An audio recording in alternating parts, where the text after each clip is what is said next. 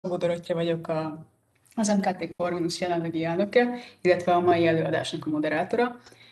Köszöntöm először is a nemrégiben új alakult szervezetünk első nyílt előadásának vendégét, Besinger Gyulát, a Magyar Közgazdasági Társaság elnökét, illetve a monetáris tanács tagját.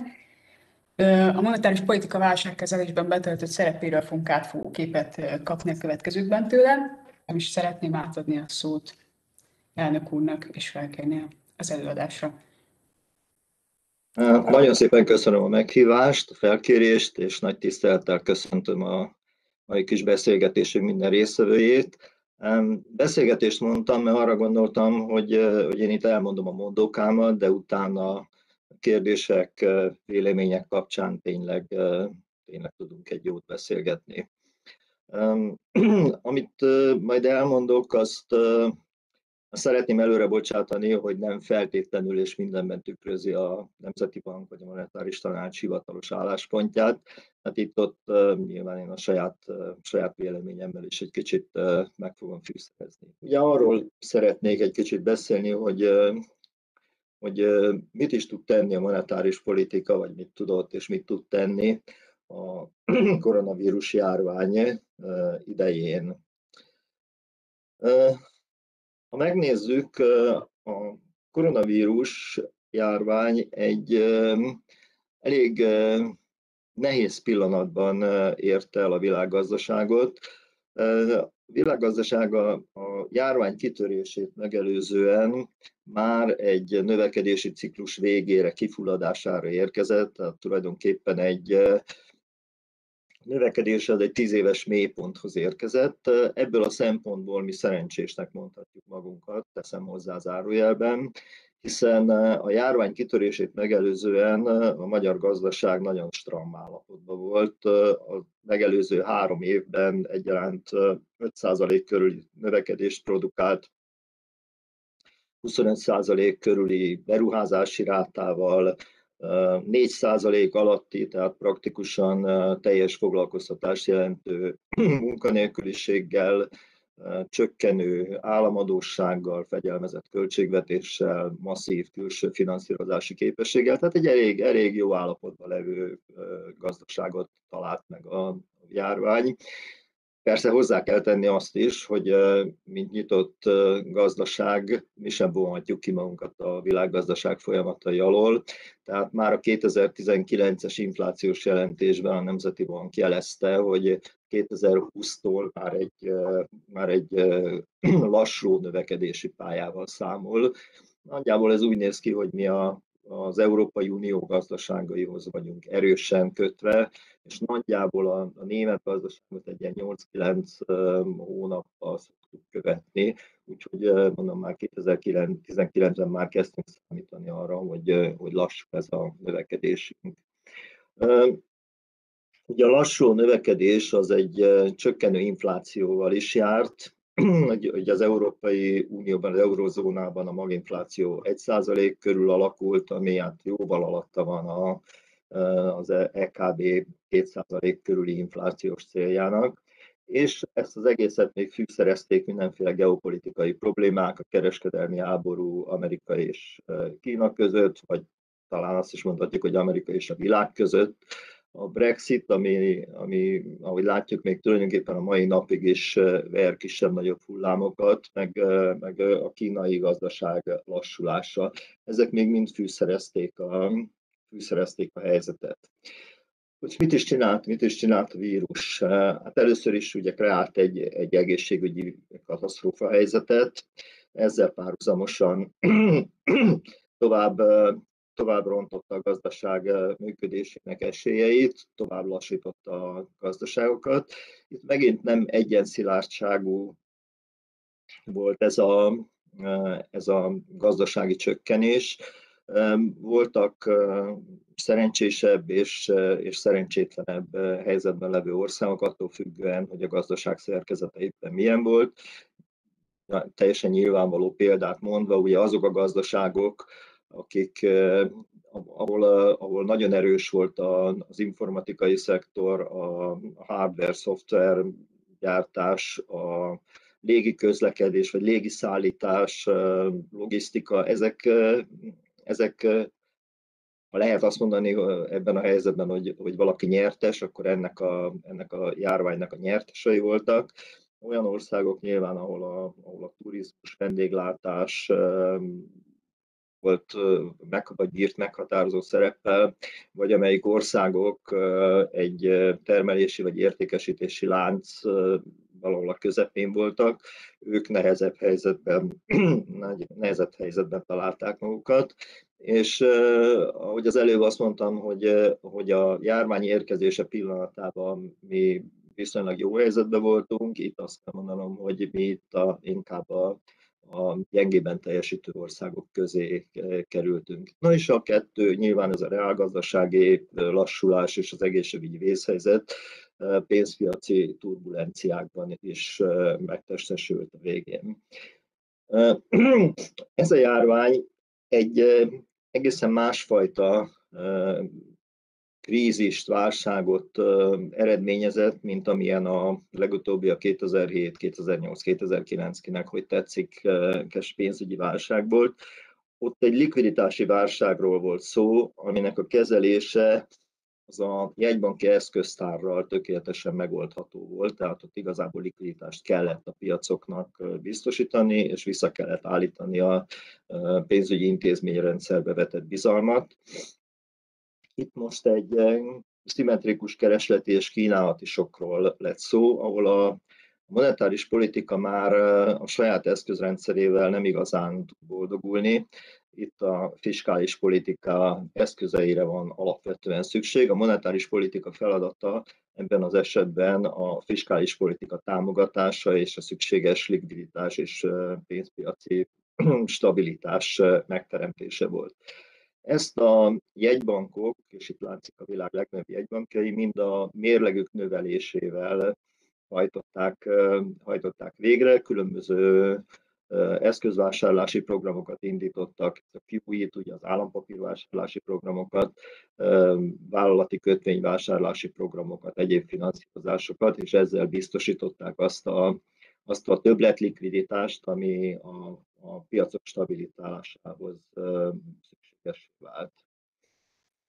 Most mielőtt belekezdenék, talán érdemes áttekinteni, hogy mik is a Magyar Nemzeti Bank fő mandátumai. Ugye a legfontosabb feladata és elsődleges feladata a Nemzeti Banknak az árstabilitás, azaz az inflációs cél elérése, és az infláció célon való, vagy a cél környezetében való tartása. Most itt azt kell mondanom, hogy a, a válságot, vagy a járványt megelőző három évben a inflációs célkövetés rendszerére történő 2001-es áttérés óta első ízben három évig a Nemzeti Bank tudta ezt a célt teljesíteni, és tudta az inflációt 3% közelében tartani. A második, második mandátuma a Magyar Nemzeti Banknak, amiről nem nagyon szeretnék most itt hosszasan beszélni, az a pénzügyi stabilitás biztosítása, ez ugye a pénzügyi közvetítőrendszer, a bankrendszer stabilitásának a biztosítását jelenti. Azért nem akarok erről túl sokat beszélni, mert a, a korábbi válság tapasztalatai alapján a Nemzeti Bank olyan úgynevezett makroprudenciális, tehát a bankszektor vagy a pénzügyi szektor egészére vonatkozó egységes szabályozásokat vezetett be, amik nagy mértékben lecsökkentették a túlzott eladósodásnak a kockázatait, illetve a banki mérlegek egyensúlytalanságának kockázatait. Következésképpen ma a magyar bankrendszer az nagyon egészséges helyzetben van, nagyon jó tőkehelyzetben, jó likviditási helyzetben, és egy viszonylag kiegyensúlyozott mérleg szerkezettel bír. Nyilvánvaló, hogy majd a moratórium lejártával azért lesznek olyan szereplői a gazdaságnak, úgy a lakossági, mint a vállalati szektorban, akik esetleg fizetési nehézségekkel találkoznak, vagy találják szembe magukat, de úgy gondolom, hogy ez nem lesz meghatározó mennyiségű, illetve a bankrendszer nyilván folyamatosan monitorozza az ügyfeleit, tehát már elkezdett céltartalékokat képezni ott, ahol, ahol ezt szükségesnek látta, illetve szintén már a korábbi válságból való kilábalás során nagyon komoly gyakorlatot szerzett a hitelek átstruktúrálásában az ügyfelekkel való egyeztetésben. Tehát abban egészen biztos vagyok, hogy ez a moratórium lejárta, az, az nem fog rendszer szintű kockázatokat okozni. Ezért azt mondom, hogy ezzel a mandátummal olyan nagyon nem szeretnék én most foglalkozni. Viszont van egy harmadik mandátuma is a Nemzeti Banknak, ez pedig a kormány gazdaságpolitikájának a támogatása, és itt most jelesül a gazdasági növekedés újraindítása lehet a, a feladatunk. Hát először is ugye a likviditás biztosítása volt nagyon fontos, hogy nehogy valami fajta ilyen hitelválság alakuljon ki, vagy, vagy esetleg a hozamok úgy elszaladjanak, hogy kezelhetetlenné válnak. Ezért a, bővítettük egy kicsit, a, bővített a Nemzeti Bank az eszközrendszerét, bővítette a fedezeti kört, tehát a, az a fedezet, ugye a Nemzeti Bank a bankrendszernek ad hitelt alapvetően, és ezt minden esetben fedezett módon adja valamifajta fedezetért. És ez a fedezet, ez alapvetően állampapírokból, illetve ilyen jegybanképes érték, jegybanképesnek minősített értékpapírokból állt. Ezt a fedezeti kört bővítette most ki a, a Nemzeti Bank így a járvány kapcsán, és többféle fedezetet is elfogadott a bankoktól. De nem csak a bankoktól, hanem bővítette az ügy, potenciális ügyfélkört is, és a közvetlenül a befektetési alapoknak is hajlandó volt fedezet, fedezet ellenében hitelt nyújtani. Bevezetett új eszközöket, új hosszabb hiteleszközöket, és megszüntette az alultartalékolás szankcionálását átmenetileg.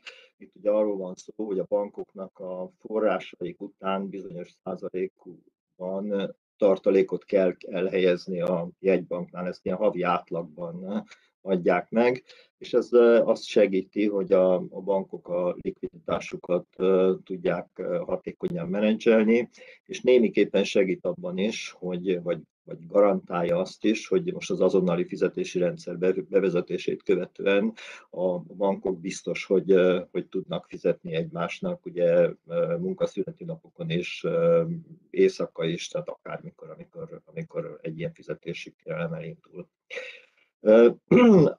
Amit még ugye a Nemzeti Bank figyel, az a, az a hozamok alakulása, azon túlmenően, hogy egyszer kell a likviditást biztosítani a piacon.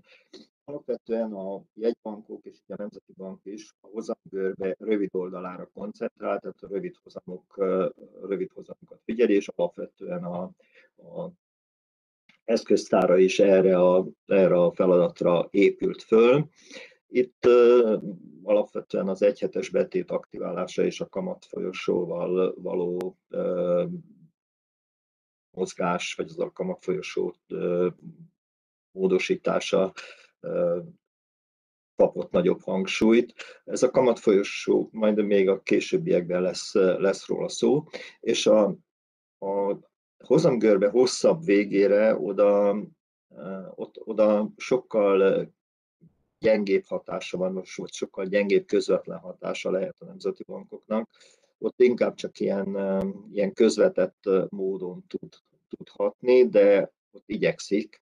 Ezért bevezettünk különböző hosszú, hosszú lejáratú hitel, illetve kötvénykonstrukciókat, ezeket a hosszú hiteleszközöket, állampapírvásárlási programot, tehát ilyen mennyiséglasszítás, vagy QE programot hirdettünk meg, és meghirdettük a jelzálog levélvásárlási programot is. Ezzel megint csak hosszú finanszírozást biztosítottunk a bankrendszer részére. Most itt a kamatfolyosóról akkor beszélnék egy pár szót, hogy a kamatfolyosó az az alapkamat körüli sáv, aminek a felső széle a, az a hitel kamat, amin a Nemzeti Bank egynapos hitelt biztosít a bankrendszernek, és az alsó széle pedig az a betéti kamat, amit a Nemzeti Bank fizet a bankrendszernek az egynapos betétért. Ez könnyen belátható, hogy a, a bubor az ezen a sávon belül kell, hogy mozogjon, tehát a, a kamat folyosónak a, a változtatásával, mozgatásával lehet a, a bubor és a rövid kamatok mozgásterét korlátozni vagy, vagy bővíteni. Itt látható, hogy hát csak 2015-től van az ábra, de 2013-ban kezdődött el egy kamatcsökkentési ciklus, amivel az alapkamat lement egészen egészen 0,9%-ig, és ott látszik, hogy először még egy szimmetrikus kamatfolyosó plusz-minusz 1%-os kamatfolyosó kísérte ezt a, az alapkamatot, és aztán ez a kamatfolyosó aszimmetrikussá vált, ahogy ahogy növelni kellett, a, vagy növelni szándékoztunk a piaci likviditást, azaz olcsóbbá tenni a bankok számára a hitelfelvételt, illetve gyakorlatilag nulla kamatozást, vagy nulla kamatot fizetni a, a betéteikért, és aztán most itt a végén a, a vírus okozta a turbulenciák következtében megint kiszélesítettük a, a kamatfolyosót, hogy, hogy rugalmasabban lehessen alkalmazkodni a rövid kamatokkal az éppen pénz, aktuális pénzpiaci helyzethez. Talán még egy dolgot érdemes itt megemlíteni a, a, a likviditás, likviditás terén, hogy a bankok számára ezzel a devizaszwap ügyletekkel lehet még forintforrást teremteni, ugye az azt jelenti, hogy, hogy a Nemzeti Bank megvásárolja a bankrendszerből a devizát, és forintér, és vissza is vásárolja egy, egy, hét, egy hetes határidővel, tehát erre az időszakra a bankok forintot kapnak, a Nemzeti Banknál pedig nő a devizatartalék.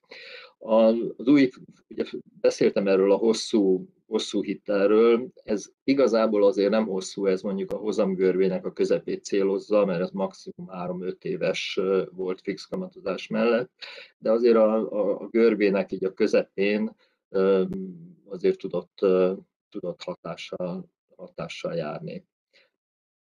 Látszik is itt a következő ábrán, hogy a hosszú hitel, fedezett hitel bevezetése óta az állománya szépen nőtt, és ugyanakkor az 5 éves állampapír referenciahozam pedig, pedig stabilan megmaradt.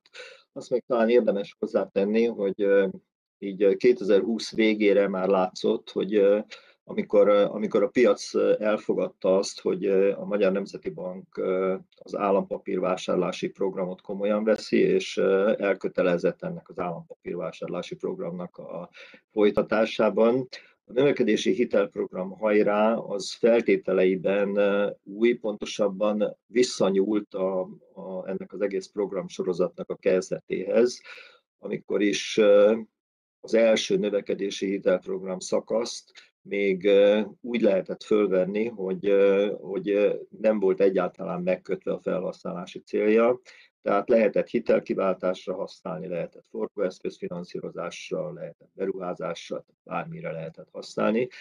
És eh, ahogy, eh, ahogy, ahogy kezdett a hitelpiac egészségesebbé válni, és ahogy eh, kezdett eh, nőni a kereslet a növekedési hitelprogram iránt, és ugyanakkor a bankok is elkezdtek, elkezdtek egyre jobban hitelezni, úgy szigorítottuk lépésről lépésre a növekedési hitelprogram feltételeit. Végül már a legutolsó szakaszban a növekedési hitelprogramot úgy szóval csak beruházásra lehetett igénybe venni. Na ezt a korlátot lazította föl a növekedési hitelprogram hajrá, és láthatóan nagyon nagy kereslet mutatkozott irányába, hiszen csak nem 2000 milliárd forintnyi fogyott belőle a február végéig.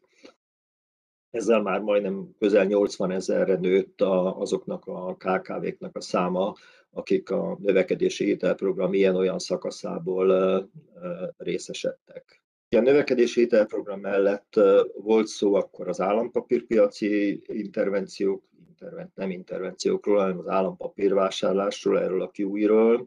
Ennek kettős szerep van. Egyrészt ugye likviditást biztosítani a bankok számára, másrészt pedig stabilizálni az állampapírpiacot elsősorban a, a hosszú szegmensben, tehát az ilyen 10-15 éves 10-15 éves szegmensben.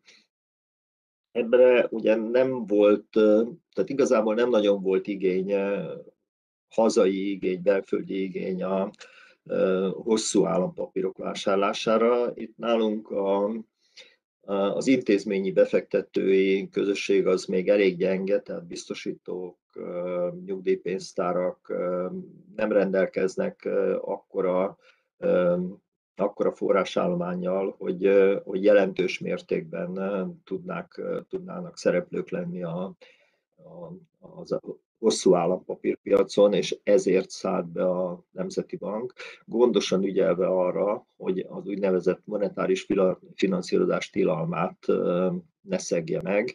Ugye itt arról van szó, hogy a, az Európai Unió országainál az Európai Központi Bank azt előírta, hogy közvetlenül a költségvetés nem finanszírozhatják a jegybankok, tehát közvetlenül állampapír aukciókra nem lehet bemenni, és hogyha vásárol is a másodpiacon a jegybank, akkor azt és egyik piaci szereplő sem tudhatja, hogy tőle fog-e vásárolni, vagy nem fog vásárolni, mikor fog vásárolni, tehát igazából ezzel a, ezt a monetáris finanszírozás tilalmát azt, azt szépen be tudjuk tartani. Nagyon sok jegybank, sőt, tulajdonképpen a jegybanki mérlegek növekedése mögött jelentős részben van, vagy szerepel, vagy jelenik meg ez az állampapírvásárlás. És ez tulajdonképpen nem egy, igazából ez egy jó dolog, mert most a a, a járvány okozta részben egészségügyi kiadások, részben pedig a gazdaság működőképességének fenntartása és a gazdaság potenciális újraindítása okozta kiadások, azért jelentősen megnövelték a költségvetés terheit, és ezáltal nőtt a költségvetési hiány, és ezzel párhuzamosan nőttek az államadóságok is. Tehát a, igazából a, a, az államadóságok itt a járvány ideje alatt átlagosan 10 és 20 százalék között, közötti mértékben növekedtek meg.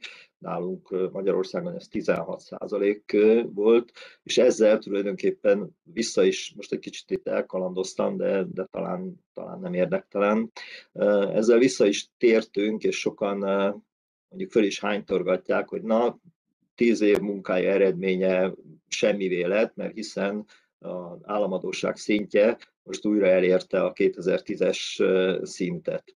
Igen ám, de van két óriási különbség. Ez egyik az, hogy az államadóság szerkezete az alapvetően megváltozott, tehát ma már az államadóságot durván 80%-ban, vagy talán 80% fölött is hazai befektetők tartják kézben. Ebben benne van persze a Nemzeti Bank is. Ez egy nagyon nagy különbség. A másik pedig az, hogy az alacsony kamat környezet miatt most az állam a, a költségvetésnek a kamatfizetési kötelezettsége az durván fele annak, GDP arányosan durván fele annak, mint ami 2010-ben volt. Tehát egy jóval jobb szerkezetű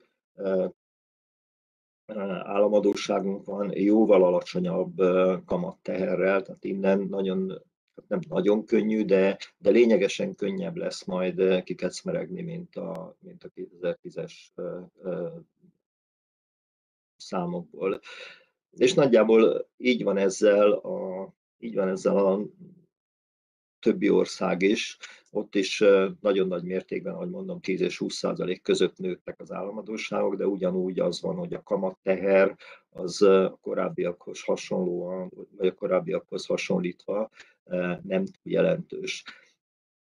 Nyilván majd valamikor, amikor, amikor elérkezünk oda, hogy azt mondjuk, hogy el lehet kezdeni normalizálni a helyzetet, akkor el lehet kezdeni gondolkozni azon, hogy akkor, akkor hogy csökkentsük az államadóságot, és ezzel párhuzamosan, hogy csökkenjenek a, a jegybankmérlegek, de azt gondolom, hogy ez még a magas jegybankmérlegek és a és a magas államadóságok azért még, még hosszú évekig velünk maradnak, azzal együtt, hogy, hogy ezek azért nem nagyon fogják akadályozni a, a, a növekedést, a növekedés helyreállását.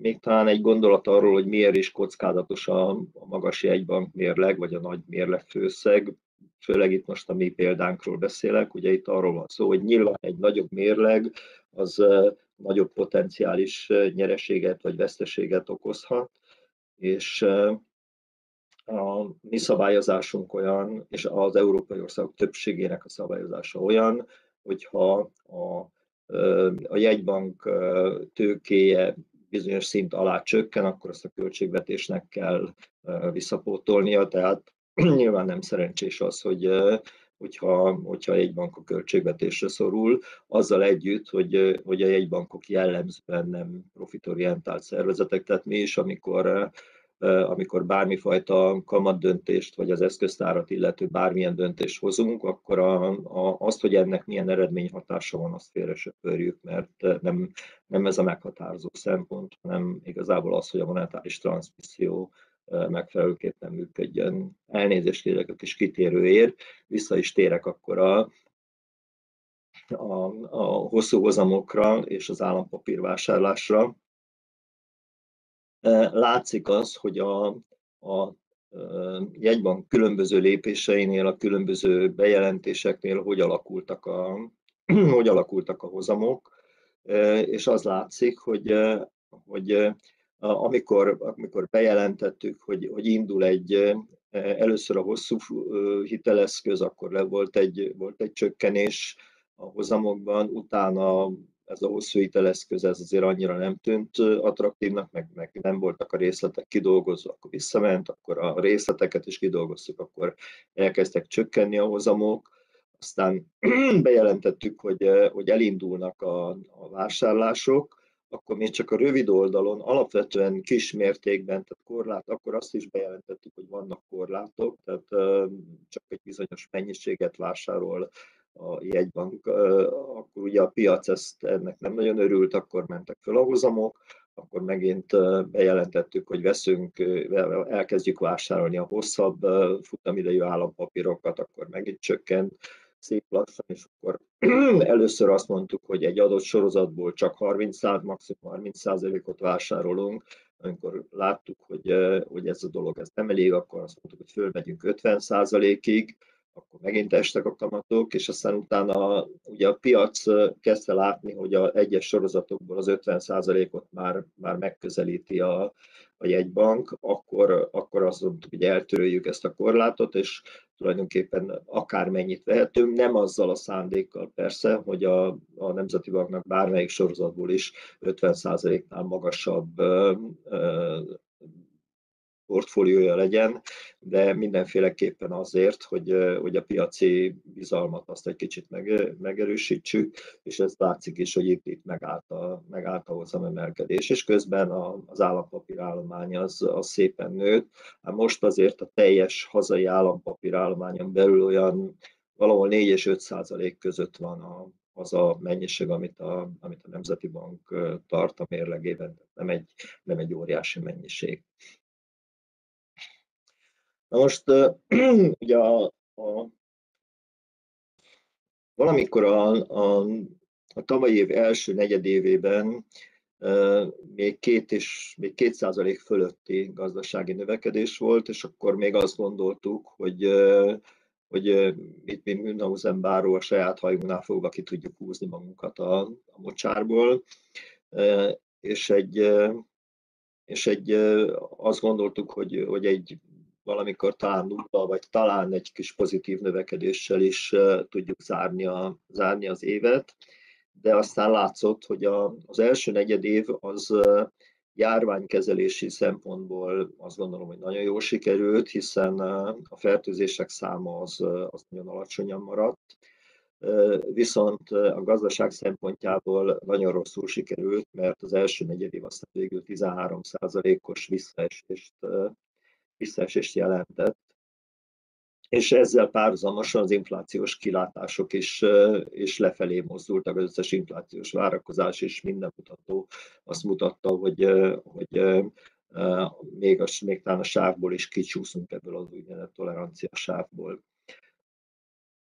Ezért aztán a piacnak egy kis jelzést adva, a nyári hónapokban a 0,9%-ról 0,6%-ra csökkent, a, csökkent az alapkamat, ami egy, egy lazító üzenet volt a, a piacnak. És természetesen itt is látszik, hogy, hogy a jegybank mérleg mérete az nálunk is, nálunk is megnövekedett.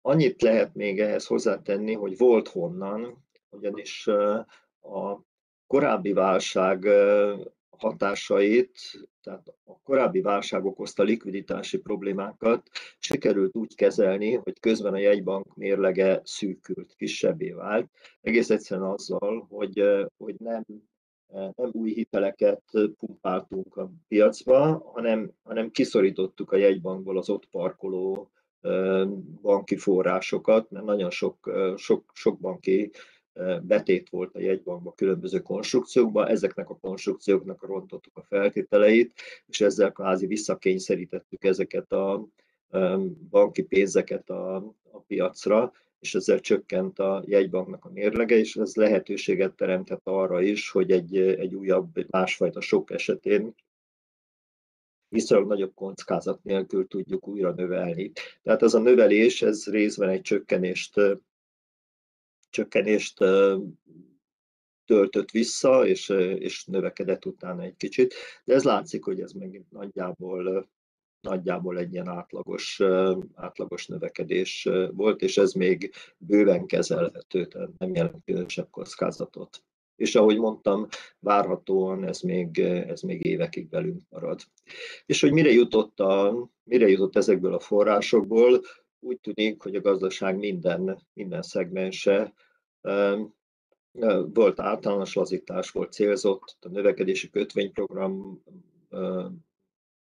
segítségével és a növekedési hitelprogram hajrá segítségével volt a költségvetésbe fizetett osztalék, voltak egyéb, egyéb hitelek. A jelzáloglevél vásárlásról nem beszéltem még, ugye ott is a, ott is a bankokat igyekeztünk hosszú forrással ellátni azért, hogy jelzáloghiteleket, hosszú jelzáloghiteleket tudjanak biztosítani, és ezért indítottuk el a jelzáloghitelezési programot. Ezt a programot tavaly év végén fölfüggesztettük annyiban, hogy, hogy annyival, hogy a jövőben elsősorban a, az ilyen zöld zöld ingatlanfejlesztések finanszírozását szolgáló jelzálogleveleket fogunk majd csak vásárolni. Tehát ezzel próbál a Nemzeti Bank is csatlakozni a, a zöld, zöldítéshez, a zöld mozgalomhoz.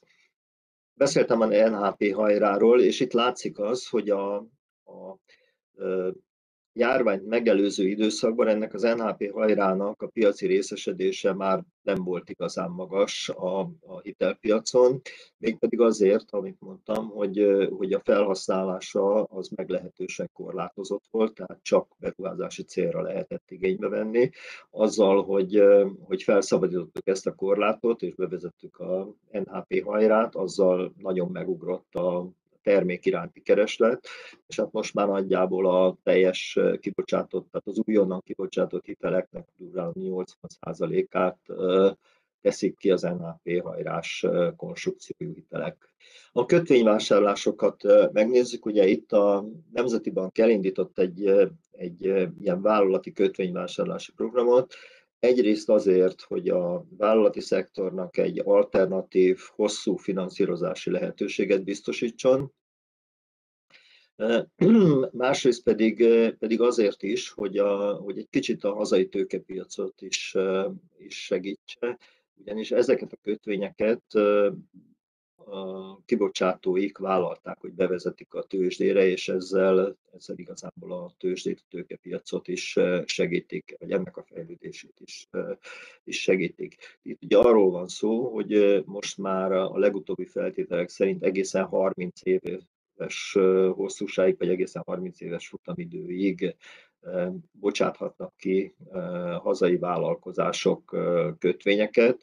A feltétele az, hogy egy pontosabban három előzetesen kiválasztott hitelminősítőnél kell megfelelő minősítést szerezniük, és meg kell találniuk azt a forgalmazót, aki beáll mögéjük, és, és, akár, és vállalja azt, hogy, hogy eladja a, a kötvényeiket.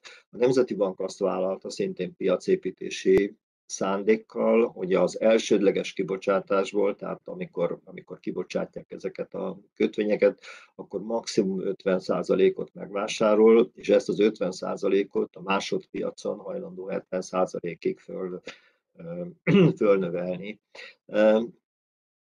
Ez megint ilyen piacépítési szándékkal történt, és, és őszintén reméljük, hogy ennek meg is lesz az eredménye, és föl fog éledni a vállalati kötvénypiac, ezzel egy kis versenyhelyzetet is teremt a banki finanszírozásoknak, és egy és sokkal színesebbé teszi a hazai, kötvény, a hazai pénz- és tőkepiacot. Még annyit lehet talán mondani, hogy az látszott már a tavalyi év végén, hogy, hogy hirtelen megnőtt a piaci likviditás, hogy látszik, hogy, hogy még április-márciusban 1000 milliárd forint alatt volt a, a, a, az MNB-s betét, utána látszott, hogy már ez fölment majd a háromszorosára, tehát valahogy be kellett vezetnünk egy új eszközt, ez az egyhetes betéti kamatot azért, hogy, hogy legyen egy kicsit nagyobb rugalmasság a likviditás kezelésében. És van még egy eszköz, ezek a swap eszközök, ugye erről beszéltünk, hogy a, a swapokkal sikerült a piaci likviditást növelni, de alapvetően mi csak, csak egyirányú swapot ajánlottunk, tehát mi forintot adtunk devizáért. És ennek az lett a következménye, vagy egy járulékos következménye, hogy időnként a, a nemzetközi swap piacon történt események miatt megnőtt az igény a devizára is, és akkor, akkor ezek a swap hozamok, ezek nagyon elugrottak, és az nem, nem jó, mert igazából a, a swap hozamok azok, azok, egy, azok ilyen nagyon gyors indikátorai a piaci hangulatnak, tehát az a jó, hogyha a swap hozamok és, a, és a, az overnight, tehát az egynapos kamatok azok úgy nagyjából közel vannak, közel vannak egymáshoz, és ezért a tavalyi év végétől, a harmadik negyed évtől bevezettük azt, hogy a Nemzeti Bank a devizatartaléka terhére devizaszvapok, tehát pontosabban devizát is ajánl forint ellenében, és ezzel sikerült stabilizálni a, a, swap piaci, a swap piacot is, tehát ilyen kilengések azóta, azóta nincsenek. És hát még egy pár szó arról, hogy, hogy mit is várunk. Az átoltottság tekintetében úgy tűnik, hogy, hogy itt európai viszonylatban jól állunk, de azért úgy igazából nem állunk még olyan nagyon jól. Tehát a, annak, hogy a gazdaságot újra tudjuk indítani, annak még vannak feltételei, és nem úgy néz ki, hogy ez, ez most itt az elkövetkező hetekben elindulhat. Talán az én becslésem szerint a második fél évben már talán, talán el lehet kezdeni részlegesen beindítani a, a gazdaságot. És ez a Viszont a, a fejlett országokban, és ott, ahol az átoltottságot már magas, ott sokkal nagyobb a realitás annak, hogy, hogy el, tudja, hogy el tud indulni újra a gazdaság, és nyilván a gazdaság újraindulásával azért az infláció is kap egy lökést, Ráadásul olyan, olyan esetekben, ahol mondjuk sokáig le volt zárva valamilyen iparág, vagy például a vendéglátás, ott, hogyha újra nyitnak, akkor nyilván, nyilván az egy áremelést, áremelést fog jelenteni.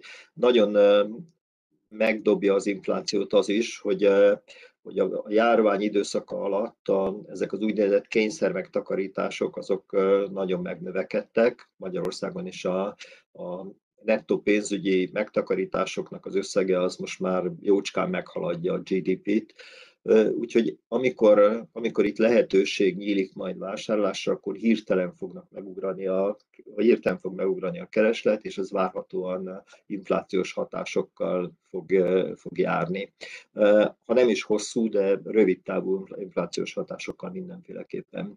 Ezek a várakozások kezdenek tükröződni a fejl, elsősorban a fejlett piaci hozamokban, és ezek a, ugye amikor a fejlett piaci hozamok elkezdenek emelkedni, akkor megnő a kockázatkerülés, csökken a kockázati éjség, és ez azt jelenti, hogy akkor a, a feltörekvő piacokról elindul a pénz kiáramlása, és ez azt jelenti, hogy akkor a feltörekvő piacokon is, a, a, a feltörekvő piacokon is elindulnak, elindulnak fölfelé a, a hozamok. És ezt látjuk, látjuk mi is, és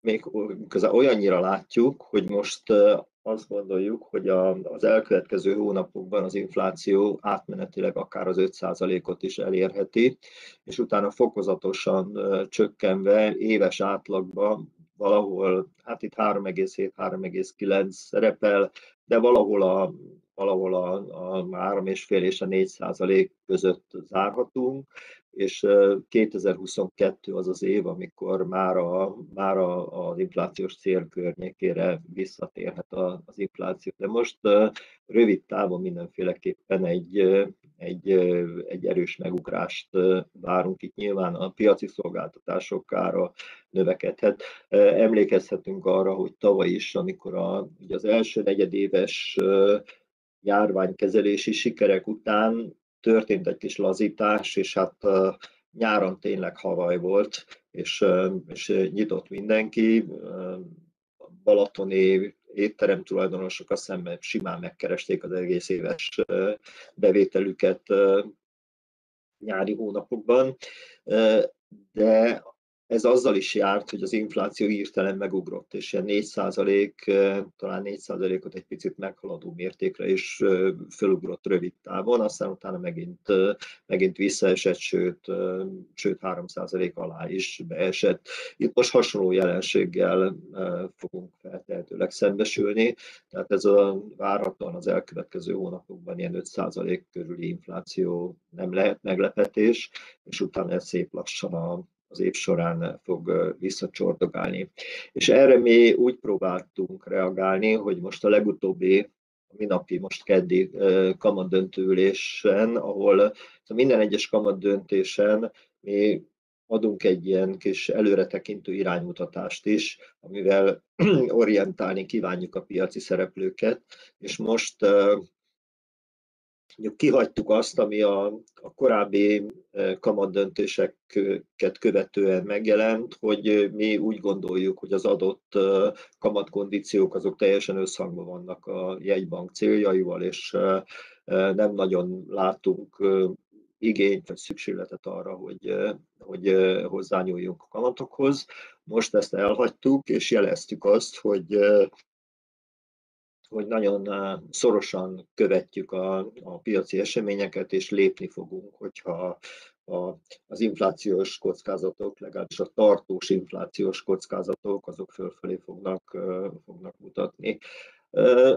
Nekem az a tapasztalat, a személyes tapasztalatom, így annyit talán még itt elmondhatok, hogy a monetáris tanácson belül úgy az én feladatom az, hogy nincs, nincs úgy igazából munkamegosztás, de valahogy úgy az én feladatom, hogy a külföldi befektetőkkel, hitelminősítőkkel tartsam a kapcsolatot, és az én tapasztalatom szerint komolyan vesznek minket, tehát hiteles, hiteles a Nemzeti Bank, úgyhogy én azt gondolom, hogy, a, hogy ezzel a kommunikációval tényleg értésre adtuk azt, hogy lépünk, hogyha kell, és ezt, ezt veszi is a piac, tehát azt gondolom, hogy nem, nem fognak elszállni a kamatok. Úgy nagyjából ennyit gondoltam, úgyhogy megköszönöm a figyelmet, és hogyha volt az a dolog annyira érdekes, hogy kérdések is születtek, akkor azokra örömmel válaszolok. Nagyon köszönjük elnök úrnak az előadást, és akkor ahogy az elején mondtam, akik itt a Webexen követik az előadást, tudnak kérdéseket feltenni. Legelőször is nagyon szépen megköszönöm. Hozzá kell tennem őszintén, hogy sajnos nem mindent rögtön kapásból értettem meg, de nem jelent semmit, ez az én beszűkültségem és gondolom megkapjuk az anyagot később a MKT-n keresztül, tehát az ember részletesebben olvashatja. Nekem egy kérdésem lenne, és ha megengedi a mondatot, fölolvasom. A hazai vállalat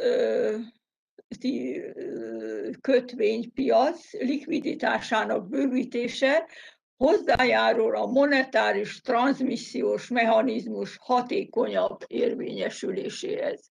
Ha ehhez nekem egy mondatot mondani, hogy ez, ez milyen szempontból járul hozzá? Hát ugye abból a szempontból, hogy hogy a monetáris transmisszió ugye magában azt jelenti, hogy a, hogy a jegybank egyes lépései szépen átmennek a, átmennek a gazdaságba. Ezzel a kötvényprogrammal igazából biztosítjuk a hosszú finanszírozást a vállalati szektornak, tehát azzal, hogy ezt mi, mi elindítjuk, ezzel a, a vállalati szektor számára egy viszonylag elfogadható, alacsony hozam mellett, tehát a szándékainknak megfelelő finanszírozási és ezáltal növekedési lehetőséget biztosítunk. Ha jól látom, Becsei Zsolt jelentkezik. Köszönöm szépen, elnök úr, az előadás csak rövid leszek. Itt látom, hogy lesz infláció rendesen. Én csak azt kérdezném, hogy hogy látod a, ezzel párhuzamosan a magyar árfolyam politikát, vagy hogy látjátok ti a monetáris tanácsban? Tudom, hogy nincs árfolyam célotok semmi, de hogy mégis mit néztek ki a dolgokból? Köszönöm szépen, hogy, hogy segítettél, mert ugye ez a, ez a mantránk, hogy a Magyar Nemzeti Banknak nincs árfolyam célja, és az valóban így van. Ugye a, ez a bizonyos monetáris transmisszió, ez többféle úgynevezett transmissziós csatornán keresztül érvényesül lehet. Az egyik ez az árfolyam csatorna, ezt mi nem igazán akarjuk használni, és nem is szeretjük kommentálni az árfolyamat, mi ezt a kamat és a hitel csatornát, és nyilván ennek aztán vannak, vannak árfolyam következményei, de ezeket, ezeket preferáljuk. Ami az árfolyamot úgy igazából illeti, mondom annélkül, hogy én szeretném az árfolyamot bármilyen módon is kommentálni. Ha megnézzük, az elmúlt években az árfolyam egy csökkent, vagy romlott ugyan, de egy viszonylag szűk sávon, egy ilyen 5-8 százalékos sávon belül kis volatilitással mozgott és tulajdonképpen összhangban azzal a kamatpolitikával, amit a, amit a Magyar Nemzeti Bank képviselt, és azzal a, azzal a igyekezettel, hogy az inflációt erre 3%-os szintre vigyük. Uh, igazából nem tudok az árfolyamról se pró, se kontrát mondani. Azt mondom, ezt az árfolyamot viseljük el. Az egyelőre, amit nem szeretünk, és amit amit mindenféleképpen kezelni is fogunk, vagy kezelni is kell, hogyha úgy alakul ezek a hirtelen árfolyam volatilitások, a nagy, nagy árfolyam mozgások, ezek azt gondolom, hogy veszélyeztetik a gazdaságot, és mindenféleképpen lépnünk kell.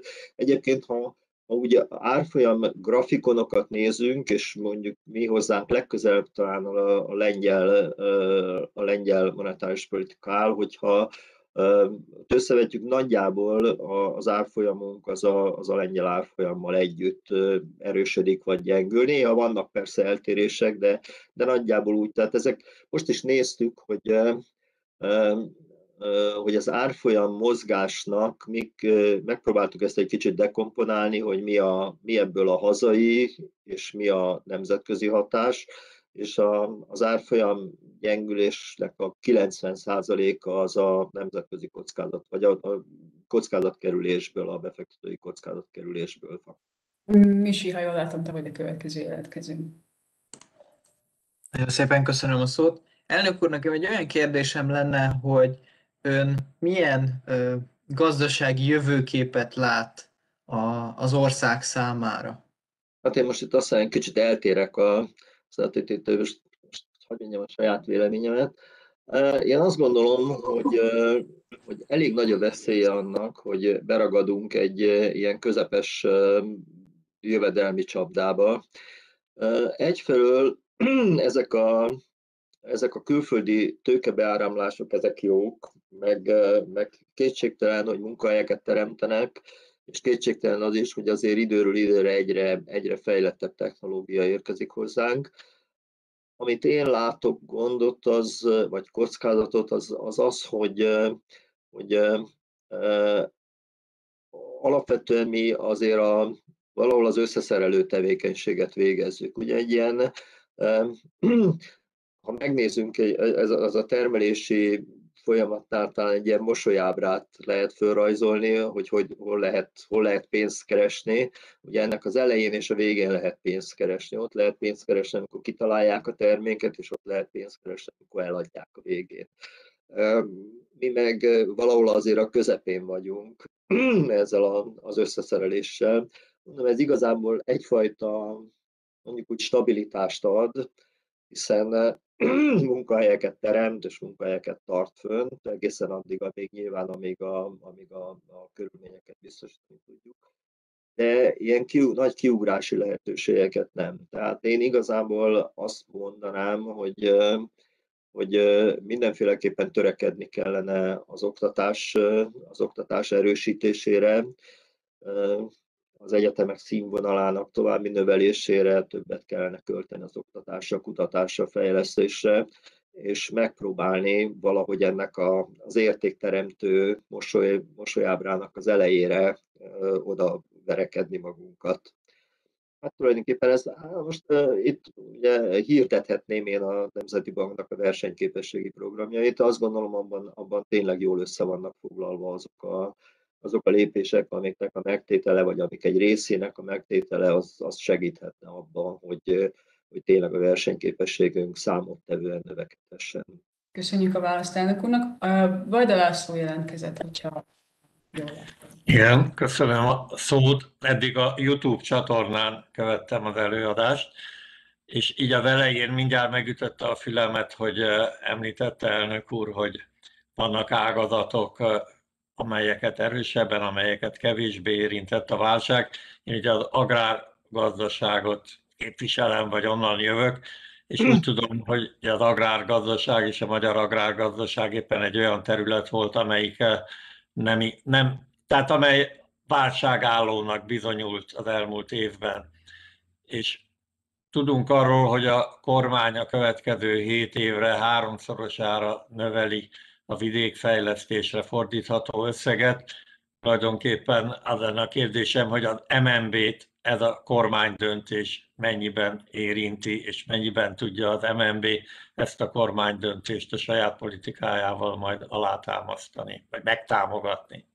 Köszönöm hát ugye a kormány az, a, az a, az uniós, illetve a direkt támogatások fölött diszponál. Az MNB, amit tud, az a, az a, ez a különböző hitelprogramjai,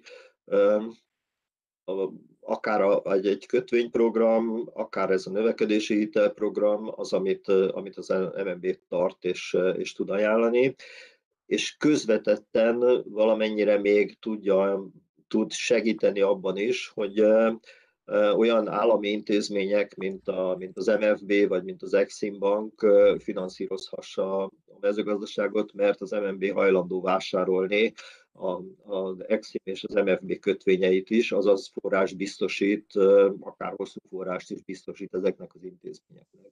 Egyébként igen, így van, hogy nem, én, én nem teljesen így látom, tehát az agrárágazat önmagában az, az tényleg válságállónak tűnt, de a másodkörös hatásaival együtt már nem annyira, mert ugye az élelm, tehát a, ugye a, a, a fogyasztási oldalon már azért nem, ott azért volt visszaesés némiképpen, de ezzel együtt az agrárágazat az még, az még viszonylag jól vészelt át a válságot. Itt ugye még a jövőképről beszéltünk, tehát az agrárágazat az az speciálisan egy olyan terület, ahol, ahol lehetne még előrelépni, ugyan a súlya még az összes másodkörös hatásával együtt is a GDP-ben egy ilyen 5% körül mocorog, viszont, viszont az időjárás vagy klímafüggő volatilitása az nagyon nagy. Tehát azért plusz-minusz 5%-kal megmozgatni, vagy jó, nem 5%-kal, de akár hárommal a GDP-t az simán meg tudja.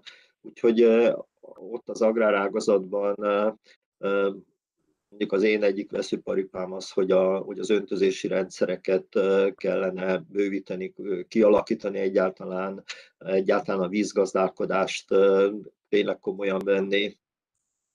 Már azt hiszem erről az államelnök úr nagyon sokat szokott beszélni, és ez egyik kedvenc témája, de mondjuk az agrárágazatban sok tekintet, például a fehérje termelésben a saját lábra állni, önellátóvá válni, az megint nagyon fontos lenne.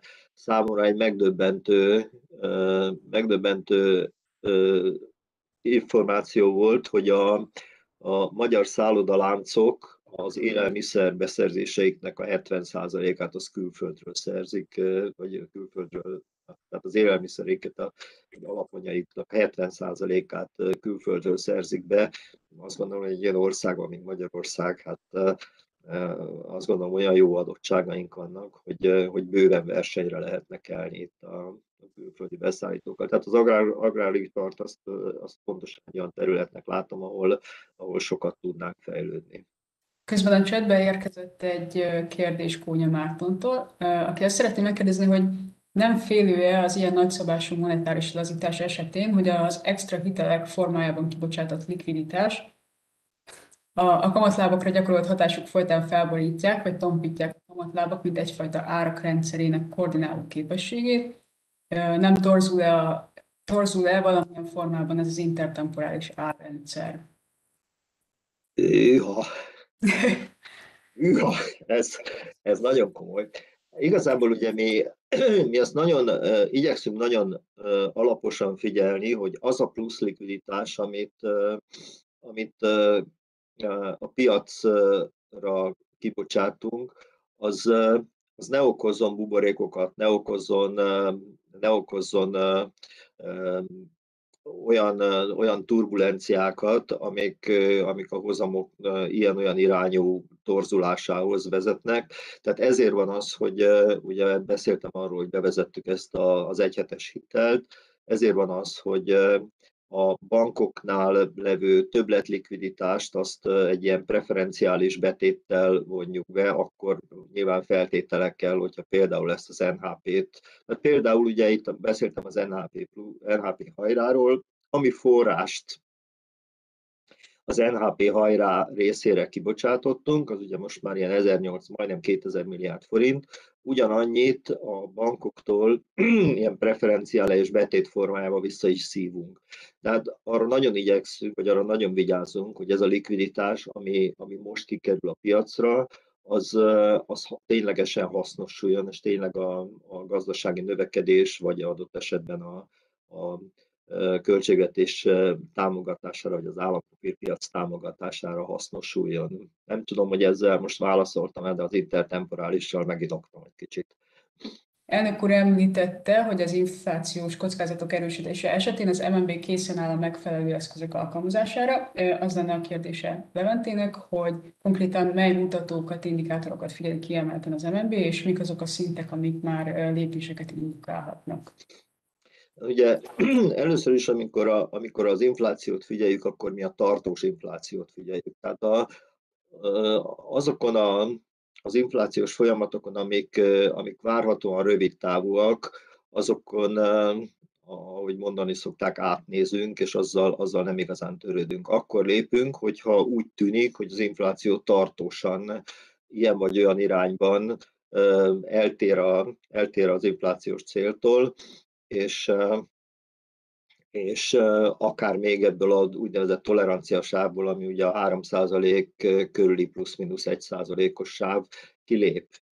Na most, mivel az infláció maga az nagyon volatilis, és ráadásul még annyival is volatilisabb, vagy azért is volatilisabb, mint a, mint a régióbeli más országok inflációi, mert nálunk a, a maginflációs tételek aránya az kisebb, mint a, alacsonyabb, mint a, mint a környező országban, tehát nálunk a maginfláción kívüli tételek, mint ugye az üzemanyagárak, a feldolgozatlan élelmiszerek árai, ezek viszonylag nagy súlyjal jelennek meg az inflációban, és ezzel elég nagy volatilitást tudnak okozni. És ilyen turbulens időszakokban, tehát mi nem annyira, tehát figyeljük az inflációt is, de alapvetően az ilyen alapfolyamatmutatókat figyeljük, és ezek közül is kiemelten az adószűrt maginflációt. És amíg, amíg ez az adószűrt maginfláció, ez ugye a tolerancia sávon belül mocorog, és várhatóan tartósan ott marad, nem lép onnan tartósan ki, addig, addig nem, nem lépünk. Ha pedig úgy alakulna, hogy ez akár ilyen, akár olyan irányba tartósan kimozdul, akkor, akkor nyilván be kell vetni a megfelelő eszközöket, és ezek minden esetben célzott eszközök. Tehát a, azt gondolom, hogy az alapkamat mozdítása az, az nem tartozik az első lépések közé. Tehát itt akkor kamatfolyosó, vagy esetleg egyedi célzott eszközöknek a bevetése az, ami, ami használhat. Így mondom, konkrét számot azért nem tudok mondani, mert, mert azt gondolom, hogy az elég, hogyha ez a mondjuk a, a kiemelten figyelt mutatók azok tartósan egy deviáns vagy a, a, a, a inflációs céltól el, eltérő vagy eltávolodó tendenciát mutatnak. Nekem az lenne a kérdésem, most a mesterszakos hallgató vagyok a Corvinuson, és nagyon sok nagyon hasznos, impozáns modellt tanulunk a, a tanulmányaink során. Mégis amikor ilyen feszült helyzetek vannak, akkor a, a monetáris tanács folyamatosan, vagy hát csak ilyen elemzések és pontos kalkulációkra támaszkodik, vagy, vagy hogy van-e szerepe az intuíciónak a, a döntésekben, amikor, amikor egy számról, egy, egy kamatcélról kell dönteni, akkor, akkor számok alapján döntenek kizárólag, vagy van, van itt ebben egy ilyen intuíciós faktor is esetleg? Ugye az van, hogy a, a Nemzeti Banknak van egy, egy nagyon-nagyon erős elemző csapata, ezt felelősséggel állítom, hogy tényleg egy nagyon, nagyon erős, egy nagyon komoly szellemi művei tanyázik a Nemzeti Bank negyedik emeletén, és ott vannak modellezők is, vannak piacelemzők, vannak nem tudom, mindenféle, vannak a szektorelemzők, tehát a bankszektorra, Úgyhogy amikor mi döntési helyzetbe kerülünk, akkor, akkor egy olyan olyan alaposan megrágott és minden oldalról körüljárt javaslatot találunk az asztalon, ami, ami segít adott esetben alternatívák vagy lehetőségek között dönteni. Nem, tehát olyan nincs, hogy, a, hogy üldögel és azt hát szerintünk, szerintünk most nőni fog az infláció, akkor hát akkor emeljünk egy kis kamatot. Vagy, tehát ilyen, ilyen nincsen. Tehát általában a, hozzánk mondom, elég kiérlelt javaslatok jönnek, és ugye sokszor megkapjuk azt a, azt a vádat is, hogy hát igazából minek is van monetáris tanács, mindig egyhangúak a, egyhangúak a, a, a döntések, vagy a szavazatok. Most ez, ez nem azért van, mert mert ott bárki bármilyen módon befolyásolná a monetáris tanács tagjait, hanem azért, mert a, a tényleges üléseket nagyon komoly konzultációk előzik meg a stábtagokkal, vannak előkészítő anyagok, és akkor mire, mire oda kerülünk, addigra már egy nagyjából mindenki által megrágott, elfogadott konszenzusos, konszenzusos anyagot találunk ott. Tehát nem van intuíciónak, annak kevés helye van. Vannak vannak ugye a piaci elemzők, ők elmondják, hogy, hogy miket mondanak a befektetők, mik, miket tartalmaznak az elemzések. Nyilván azért mi magunk is és találkozunk mindenfajta elemzővel, befektetővel, és ennek alapján van bizonyos piacismeretünk, meg tudásunk, és akkor ezeket rakosgatjuk össze. Hadi Noémi jelentkezik. Misihez hasonlóan nekem is egy ilyen jövőbe néző kérdésem lenne egyre több olyan véleményt lehet hallani, hogy, a, hogy ez az erős mennyiségi lazításra épülő monetáris politika, ez egy új monetáris politikai időszaknak a születését is jelentheti, és hogy főleg így az angol száz országok, meg Japán esetében merül fel egyre többször, hogy lehet, hogy most jött el a, a lehetőség a, a, a, a deficitek korlátlan finanszírozására, Például ugye a modern, monetáris elmélet hívei látják most annak a lehetőségét, hogy, a, hogy az elméletet végre a gyakorlatba is át lehet ültetni. és hogy ilyen téren áttörést hozhat a koronavírus. És az lenne a kérdésem, hogy a magyar példa esetében elnök úr hogy látja, hogy vagy milyen lehetőségét látja egy ilyen, egy ilyen hosszabb távú um, változás, változásra így a, a válságkezelés hatására? Ez a Azukato asszonynak a eszőpe, vagy hiszem az ő az egyik nagy harcos ennek a modern monetális elméletnek, ami ugye azt mondja, hogy egy ország, amelyiknek saját valutája van, az igazából nem tud csődbe menni, mert korlátlanul növelheti az adósságát, mert hiszen mindig vissza tudja fizetni. Hát azt gondolom, hogy ez, ez jól hangzik, de, de azért nem, nem gondolnám, hogy ezt uh, igazából a piac, a befektetők, a hitelminősítők ezt tényleg uh, komolyan, komolyan elfogadnák. Tehát ez mint egy gondolatkísérlet, ez jó pofa. Amit én mondtam, az, azt nagyon valószínűleg tartom, hogy uh, hogy még hosszú ideig velünk lesz ez a, ez a laza monetáris, monetáris kondíció, mégpedig azért, mert hogyha itt most csak képzeljük el, hogyha elindulna a szigorítás, akkor, akkor nagyon-nagyon komoly hatása lenne a, a megnövekedett adósságok szolgálatára nézve, és azok pedig visszavetnék nagyon a gazdasági növekedést, tehát egy, egy, egy nagyon-nagyon csúnya helyzetbe manőverezné magát, magát a világ. Tehát valószínűleg minden egyes jegybank arra fog törekedni, hogy nagyon-nagyon-nagyon óvatosan és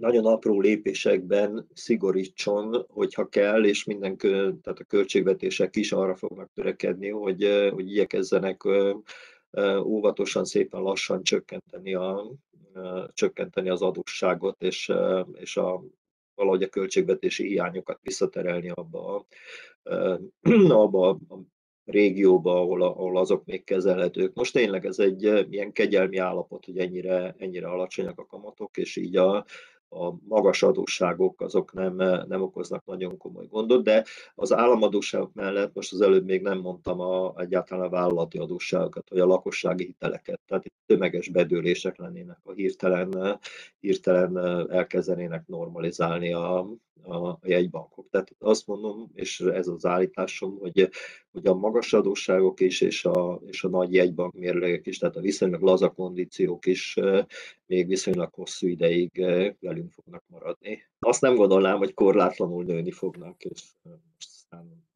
Tehát akkor ez nem, nem jelenti egy ilyen új, új nem, ugye, amit, politika eljövetelét? Nem, nem, nem. Uh, amitől Ugye én, én egy időben aggódtam az az, hogy, hogy buborékok tudnak kialakulni, és az látszik mondjuk bitcoin árfolyamában, látszik adott esetben ugye a tőzsdén mondjuk a Tesla árfolyamát nézzük, és mondjuk elvileg ezek a buborékok tényleg kialakulhatnának, Amiért most mégsem vagyok annyira pessimista, az az, hogy a, hogy a buborékok kialakulásának a történetét figyelve az látszik, hogy, hogy a buborékok akkor váltak veszélyessé, hogyha ezek, ezek hitelből nőttek. Most pedig ezek mögött nem látszik. Most az, hogyha egy bitcoin bedől, az action, az bedől. Vagy, vagy mondjuk egy-egy cég bedől, az nem jelent igazából rendszer szintű problémát. És az viszont nem látszik, hogy a, hogy a, akár a tőzsdei árfolyam növekedések mögött, akár az ingatlanár növekedések mögött nagyon nagy, nagyon nagy hitelállományok halmozódnának föl. Inkább az a, azok a, a kényszer megtakarítások keresnek valami fajta befektetési lehetőséget, amik itt fölhalmozódtak a, a járvány okán. Claudia, te vagy a következő jelentkező. Köszönöm szépen a szót. Akkor szeretnék egy kicsit felcsatlakozni erre a bitcoin vonalra, hogyha esetleg az elnök úr válaszolná erre a kérdésemre. Azzal kapcsolatban szeretnék kérdezni, hogy mostanában megjelent néhány kutatás arról, hogy a kriptovaluták sok lehetőséget jelentenek a, az állampolgárok jólétének növelésében és a lokális beruházások támogatásában, és azt szeretném kérdezni, hogy ennek milyen hatása lehet a a kormányzati politikára, illetve képes lehet-e befolyásolni a, a monetáris politikát, um, illetve arról is sokat lehetett olvasni mostanában, hogy a járvány ideje alatt a, a, kripto, a kriptopénzek vehetik majd át az arany szerepét, illetve ez egy, egy feltételezés nyilván, és hogy menekülő eszközt jelenthetnek a befektetőknek. és mi, mi, kell, a, mi kell ahhoz, hogy a, a, ezek a digitális valuták értékmegőrző szerephez juthassanak, és ezt a folyamatot elősegítette a COVID. Mondjuk én személyesen utálom a bitcoint, meg, meg ezeket a kriptovalutákat is, mert igazából ugye ezek teljesen, ma ezek teljesen spekulatív, spekulatív eszközök, ebben tulajdonképpen ezeknek az értéke csak az, csak annyi, annyi támasztja az értéket, hogy azt reméli, aki vesz ilyet, hogy majd fölmegy, az, fölmegy valahol, az, valahol az ára. De, de ennek úgy igazából emögött nincsen semmilyen, az égvilágon semmilyen fedezet, csak mondom, az a hit, hogy, hogy, hogy majd drágább lesz. Ráadásul ugye a bitcoinról tudjuk azt is, hogy, hogy ha végtelenség környezetszennyezet, olyan energiaigénye van, mint a fene ennek a, a bitcoin előállításának. A probléma ezekkel a kriptovalutákkal az, hogy, hogy az égvilágon semmifajta szabályozás nem kapcsolódik hozzájuk, nem transzparensek, abszolút nem transzparensek, de azzal, hogy azzal, hogy, hogy most, most, már a, most már egy csomó helyen elfogadják a kriptovalutákat, azt gondolom, hogy szépen magukra, magukra húzzák a kriptovaluták kibocsátója szabályozókat, és abban a pillanatban, hogy, hogy már az adóhatóság, a, nem tudom, minden egyéb hatóság elkezdi figyelni őket, ezek szép lassan el fognak tűnni. Amit, amit, én, egy, amit én inkább realitásnak látok, de most már lehet persze, hogy ugye itt a legelején arról beszéltem, hogy a, hogy azért is jó, hogyha sok fiatal tagja van a közgazdasági társaságnak, mert jöhetnek új gondolatok, és ilyen begyöpösödött elméletek, mint, mint ami az enyém is, hogy én nem, nem szeretem a kriptovalutákat, azok lehet, hogy, hogy finom hangolódnak, de amit, amit én inkább realitásnak látok, az a, az a digitális jegybankpénz. Amit nagyon sokan vizsgálnak, vizsgáljuk mi is igazából, ez nem azt jelenti, hogy holnap itt Magyarországon digitális pénz lesz, mert az, az már igazából az egész bankrendszer struktúrájának az átalakulását vonná maga után, hogyha tulajdonképpen a Nemzeti Bank az már cégeknek, magánszemélyeknek tudnak simán számlát vezetni, tehát az már az egész kétszintű bankrendszert bolygatná meg egy kicsit. De ezzel együtt azt gondolom, hogy a jövő az valahol errefelé, errefelé mutat, tehát, hogy, hogy egy kibocsátó, egy kriptovaluta kibocsátója, és most akkor a digitális jegybankpénzről beszéltek, hogy mögött akkor van valami fajta van valami fajta érték, van valami fajta számon kérhetőség. Tehát most a, a mostani kriptovalutáknak én nem gondolom, hogy, hogy hosszú távon jövője van, vagy nem hiszem azt, hogy a, a pénz az, tehát a tényleges pénzek azok most a kriptovaluták, vagy azoknak a szerepét át fogják venni a kriptovaluták, különösen az értékteremtés vagy értékmegőrzés formájában. Mm, Konya Mártontól vége egy kérdés érkezett. Azt szeretnék kérdezni, hogy az elnök úr szerint mi az, a, mi az infláció legnagyobb költsége, mi az az inflációban, ami igazán kerülendővé teszi a jegybank számára, és itt a, nem, a, nem a hiperinfláció extrém esetére gondol Marci. Hát ugye az infláció nekünk azért kell, hogy, tehát hogy, hogy, hogy a növekedést segítse. Hát a, és azért mondjuk azt, hogy, hogy 3%-os inflációs célt próbálunk követni, mert azt gondoljuk, hogy ezzel a, ezen az áron, a 3%-ért tudjuk elérni azt a, azt a növekedési potenciált, amivel föl tudunk zárkózni a, a fejlettebb országokhoz, és egy, egy felzárkózó országból mondjuk a fejlett országok átlagához valahogy, valahogy csatlakozni tudunk. Nem tudom, hogy, hogy még pontosan milyen, milyen ára gondol. Hát igazából ez a, ugye ez a, az inflációnak ez az ára. Ahogy én értelmeztem, szerintem Marcinak a, a mikrofonja valami gond lehet, azért nem, nem szép meg, de ahogy én értelmeztem, a kérdés inkább arra vonatkozik, hogy, hogy uh, miért nem lehet 3% fölé menni, hogyha ha, ha úgy hozza a gazdasági környezet, vagy hogy miért nem szállhat el mondjuk 10%-ig az infláció. Én így értelmeztem. De Ugye, hát nézzük csak meg azért, mert, mert az már fékezné a növekedést. Ugye, tehát ha az infláció elmenne, akkor ezt a kamatoknak is követniük kellene, és akkor már mindjárt egy, egy lakossági hitel kamata az 20% lenne, vagy 25%. Egy vállalati hitel kamata, mint 15-18 százalék, ami már rögtön visszaveti a növekedést, hiszen ahhoz, hogy, hogy egy ilyen, ilyen kamatot ki tudjon termelni egy vállalat, vagy, vagy ki tudjon fizetni egy, egy magánszemély, ahhoz, ahhoz valami extra, extra jövedelmezőségnek kellene történnie. Tehát ezt az inflációs célt, ezt igazából a jegybank az, az rendszeresen felülvizsgálja, nagyjából két évente van egy ilyen inflációs célfelülvizsgálat, ahol megnézzük azt, hogy, hogy hogy néz ki a mi növekedésünk, hogy néz ki annak, a, annak az univerzumnak a növekedése, amihez szeretnénk csatlakozni, milyen időtávban lehet ott esetleg lehetőség a, a csatlakozásra, és akkor ennek alapján próbáljuk belőni, belőni az inflációt, ennek alapján próbáljuk megállapítani, hogy mi lehet az a semleges kamatszint, ami, ami a gazdaság számára megfelelő és tűrhető is, és segíti azt a, azt a felzárkózási folyamatot. Ugye egy hiperinfláció az nyilván az államadóságot azt, azt csökkentené, de vagy, vagy fizethetővé tenné, de azt azért igazából nem kívánnám magam. Nagyon szépen köszönjük elnök úrnak az előadást és a kérdésekre adott választ. Azt hiszem, hogy ez egy nagyon kellemes szerda délután kora este volt, és nagyon köszönjük az információkat, a gondolatokat, amik ma itt elhangzottak. Úgyhogy köszönjük szépen elnök úrnak az előadást.